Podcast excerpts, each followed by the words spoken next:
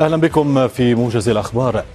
اندلعت مواجهات بين فلسطينيين وقوات الاحتلال الإسرائيلي على إثر اقتحام قوات إسرائيلية للحي الشرقي لمدينة نابلس لتأمين دخول مجموعات من المستوطنين بمنطقة قبر النبي يوسف. وقد اقتحم فعلا مئات المستوطنين تحت حماية قوات الاحتلال المنطقة. حيث أدى المستوطنون صلوات وطقوس تلمودية في القبر الذي يقع ضمن السيطرة الفلسطينية بزعم الاحتفال بعيد العرش اليهودي. أكدت مصادر محلية للجزيرة وقوع اشتباك للمرة الأولى بين قوات الدعم السريع ومسلحين مساندين للجيش في ولاية شرق دارفور. وأفادت مصادر ميدانية بأن ثلاثة مدنيين لقوا مصرعهم جراء سقوط قذائف عشوائية على حي امتداد ناصر وقصف لمحيط القيادة العامة للجيش في الخرطوم. على صعيد آخر أكدت وزارة الخارجية السودانية رفض الخرطوم القاطعة لمشروع القرار الذي قدمته بريطانيا أمام مجلس حقوق الإنسان التابع للأمم المتحدة في جنيف. وقالت الخارجية في بيان إن سبب رفضها لمشروع القرار هو أنه جانب الصواب في توصيفه لما يجري في البلاد. وأشارت إلى أن مشروع القرار يفتقد الموضوعية والإنصاف لأنه يساوي بين القوات المسلحة السودانية وما وصفته بالميليشيا المتمردة ويتضمن المطالبة بتشكيل ما سميت لجنة لتقصي الحقائق.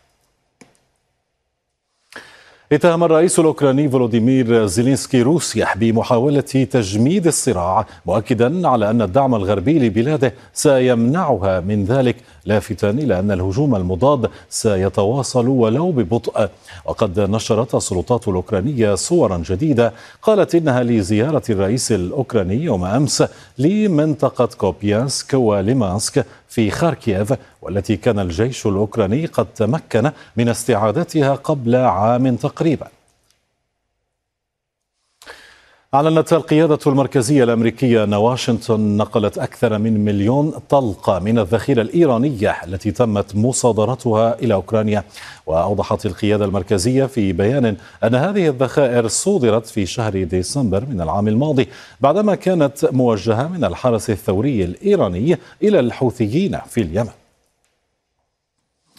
ذكرت وكالة وهبة الأذربيجانية للأنباء أن الرئيس إلهام علييف لن يشارك في الاجتماع الخماسي المقرر عقده في مدينة غرناطة الإسبانية اليوم. وقالت الوكالة إن أذربيجان قدمت اقتراحا بشأن مشاركة تركيا في الاجتماع والذي يضم أذربيجان وأرمينيا وفرنسا وألمانيا والاتحاد الأوروبي. وأضافت الوكالة أن المقترح الأذربيجاني بمشاركة تركيا رفض بسبب مواقف ألمانيا وفرنسا على حد قولها. أكدت وزيرة الخارجية الفرنسية أن بلادها قررت زيادة تعاونها العسكري مع أرمينيا وأضافت في كلمة أمام لجنة الشؤون الخارجية في البرلمان الفرنسي أن هذا التعاون دفاعي لتمكين أرمينيا من حماية نفسها. هذا ودانت الخارجية الأذربيجانية بشدة ما قالت إنها مزاعم لا أساس لها. أطلقتها وزيرة أوروبا والشؤون الخارجية الفرنسية كاترين كولونا خلال مؤتمر صحفي عقدته الثلاثاء في أرمينيا. وقالت في بيان إن محاولة فرنسا تسليح أرمينيا بشكل مستمر على نحو يجعلها تعود إلى التهديد والمغامرة العسكرية أمر لا يمكن قبوله. وإن هذا يكشف أن ادعاء فرنسا الوساطة المحايدة لا أساس له على الإطلاق حسب بيان الخارجية الأذربيجانية كما نقلت وكالة التاس الروسية عن رئيس وزراء أرمينيا نيكول باشينيان قوله إنه مستعد لتوقيع معاهدة سلام مع رئيس أذربيجان خلال الاجتماع الخماسي المقرر عقده اليوم في مدينة غرناطة الإسبانية. إلى اللقاء.